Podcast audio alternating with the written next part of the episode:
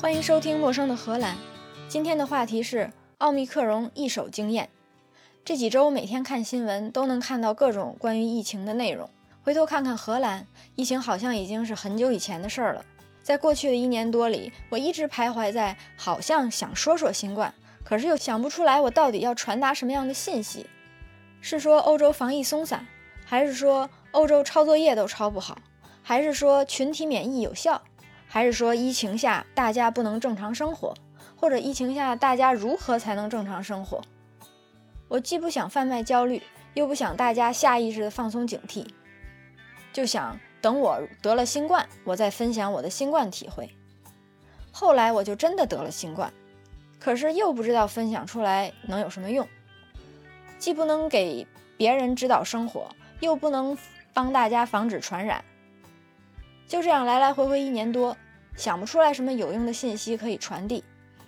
我非常怕做没有实际内容的广播，废话既浪费自己时间，又浪费别人生命。听的人越多，浪费的生命越多。不过今天终于鼓起勇气，想要说说我的新冠亲身体会，全当给大家解个闷儿。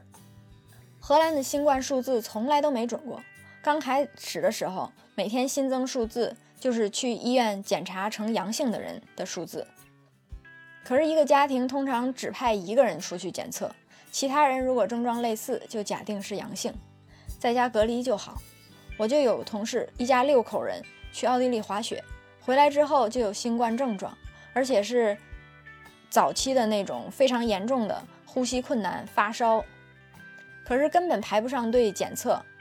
他们知道全家得了新冠，还是因为有一个女儿在医院当护士，因为医院接触患者，所以所有的护士都要接受测试，她才知道自己得了新冠。也就是说，他在测试之前，在没有任何防护措施的情况下，还在医院工作了好几天。后来，荷兰每天的新冠阳性新增数字有几次跳跃性的增长，不知道内情的还以为是什么新冠大爆发，实际上只不过是多加了几个可以检测新冠的医院而已。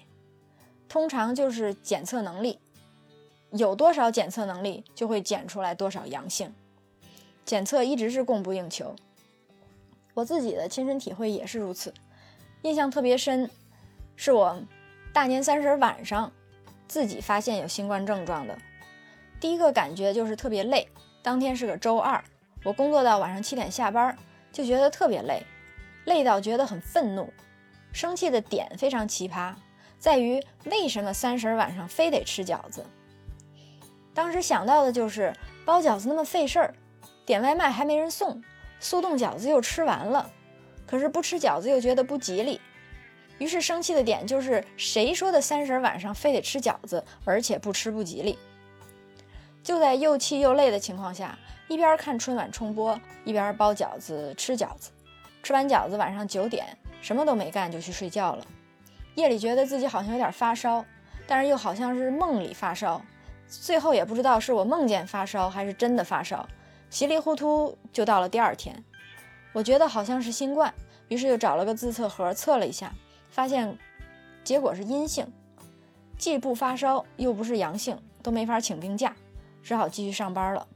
之后的症状就是嗓子疼，疼到半夜突然醒过来，可是又没发烧。又这样过了2天，虽然每天都自测，但是一直是阴性，心中一直郁闷，测不出来阳性也不能请病假呀。测到阳性的时候已经是周5中午了，在看到测试试纸2条线的那个瞬间，心中仍然难忍雀跃，觉得终于可以请病假了。可惜已经到了周5中午，下午该开的会也不能临时取消，雀跃的心情就只存在了不到1分钟，就被现实浇灭了。这个时候已经是我有症状的第4天了。这个其实也挺有道理，因为自测盒是测抗体的，只有抗体多到一定数量的时候才测得出来，所以刚刚感染的时候抗体不够多，所以试纸是阴性。测到阳性之后，嗓子疼的症状基本也没有了，主要症状变成了流鼻涕，流鼻涕流到来不及擦，晚上睡觉只好搓2个纸卷把鼻子堵起来，不然经常夜里面惊醒觉得自己流鼻血了，或者鼻涕流到嗓子里觉得自己要被呛死了。就这样又过了2、3天，到周1的时候，基本上没什么症状了。我的心情又有点雀跃，觉得好像可以出门了。可是拿出试纸一测，还是阳性，一直是阳性。过了几天，我甚至觉得试纸是假的，忍不住浪费了一个，测了一下自来水，自来水果然是阴性。既然试纸是真的，我就只能继续等，等到第13天，试纸才变成阴性。于是我就满心欢喜的出门了。这就是我得新冠的整个过程。估计我中的是奥密克戎，因为所有人中奥密克戎的经验都很像，而且我已经是比较晚的一批人了。在我生病之前的2-3周，有不少同事接连生病。当时有个项目在比利时，有一天突然把我从荷兰拉进项目，说因为项目组里其他人生病了，需要我临时搭把手，我就只好进去搭把手。谁知道第2天项目经理就说他也新冠了，结果组里就剩下我一个人，我就只好再从荷兰拉上了一个我的同事。周1拉进来，周2他就跟我说他新冠了。那个瞬间我忽然觉得是不是我人缘有这么差，所以大家都不想跟我一起工作。我这些生病的同事里，虽然大部分得的都是奥密克戎，但是也有患者中的佼佼者，在大家都中奥密克戎的时候，他中了 Delta。 症状非常不一样，他先是发烧，没味觉，没劲儿，上个台阶都要歇几回，在床上先躺了1个礼拜。1个礼拜病假休回来之后，在我们开视频会议的时候，他在视频里在开着美颜的情况下依然面如死灰，而且他也不能连续讲话，要么讲一会儿歇一会儿，要么讲一会儿还要打一会儿字。就在那段时间，荷兰每天新增10万，还有一天新增了35万。荷兰的人口也才2000万，和北京上海差不多。可是我知道每天新增肯定不止30万，为什么呢？因为这10万和30万仍然是测试中心测试能力决定的。比如我自己在家用自测盒测出阳性之后，就想去医院测试，现在网上填问卷，你为什么想要测试？因为我用自测盒测出了阳性，而且我有症状。你有没有基础疾病？我没有。你在不在警察、医院、学校工作？我不在。你是不是要搭乘公共交通去上班？我不是。你是不是必须在公司工作，还是可以在家工作？我可以在家工作。你有没有以下病史？我没有。你短期之内需不需要出门旅行？我也不需要。然后网页就跳到了下一页。不要联系你的家庭医生，不要联系急诊，不要占用社会资源，不用来医院测试，在家隔离自愈即可。你要非想测试，可以预约一下时间。结果我一看，最早的都已经是2个礼拜之后了，想必到时候测也测不出来了吧。于是我想去测试的冲动，想跟官方要个说法的想法，也就这样被剿灭了。仔细回想，我是怎么得上新冠的呢？我觉得唯一的可能就是得新冠之前的那个周日，我和朋友去吃了顿饭，一共4个人，我和我对面的朋友都得了新冠，但是坐我们俩旁边的都没得。如此回忆起来，可能是我们隔壁桌靠着我坐的这2个人传给我们的。虽然传的都是同一个感染源，但是我们2个人的症状也很不一样。我是比较幸运的那个，除了嗓子疼流鼻涕基本没啥症状，说不定这是得益于我打了3针疫苗。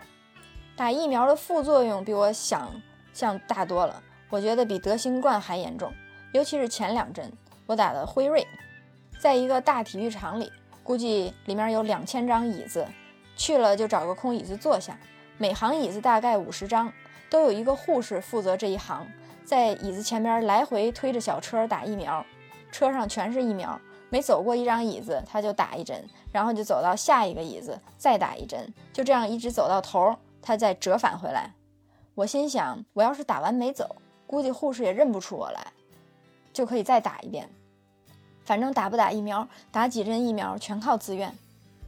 打完疫苗的前几个小时还没啥事儿，可是过了那么10来个小时就开始发烧，浑身疼，哪儿都不能碰，碰哪儿哪儿疼，觉得半条命都没了。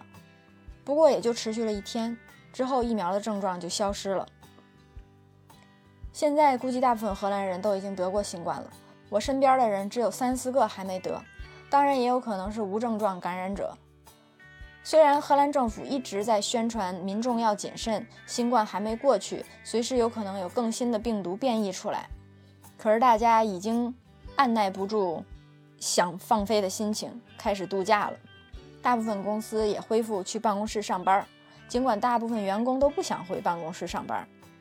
这一点也挺有意思，疫情刚开始的时候，公司叫大家居家办公，大部分人都在抱怨小孩太闹，家里费暖气，在家工作就要自己花咖啡钱、手纸钱、冲厕所的水钱，在家工作不能见同事，我觉得抑郁。总之就是一片反对声。现在居家办公2年了，终于可以回办公室了，大家又开始抱怨通勤时间太长，在办公室里遇到太多人，接收太多信息，我觉得累得慌。在办公室里大家忍不住聊闲篇，导致该做的工作只能晚上拿回家做，在办公室工作效率不如在家高。我自己其实也不喜欢去办公室工作，因为我的工作内容不需要跟同事合作。办公室离我家单程60公里，而且公司居然没有停车场，不提供停车，我如果想停在收费停车场里，一天停车要80欧。真不知道公司买卖做这么大，租个停车场能怎么地。最后再来说说物资。2年前新冠刚开始的时候，确实有抢购的风潮。一个早晨我一进超市，发现手纸、洗发水、生面粉、意大利面都卖完了。可是转过几排货架，发现罐头、方便面、饼干、冷冻披萨倒是都没人买。可见大家的饮食习惯还真是不一样。既然我喜欢吃的荷兰人都不喜欢吃，我也就没必要抢购了。顺便说一句，我也不用洗发水，我发现用洗涤灵洗头发特别好，洗的时候泡沫丰富，冲的时候特别容易冲干净，头发干了又蓬松，还没有头皮屑。最后的最后，疫情对我的生活在哪个瞬间产生了影响呢？就是每次出现变种病毒的时候，我买的航空公司股票都跌，我没买的超市股票都涨，这才是我忍不住想骂人的几个瞬间。以上就是今天的内容，陌生的荷兰，下次见。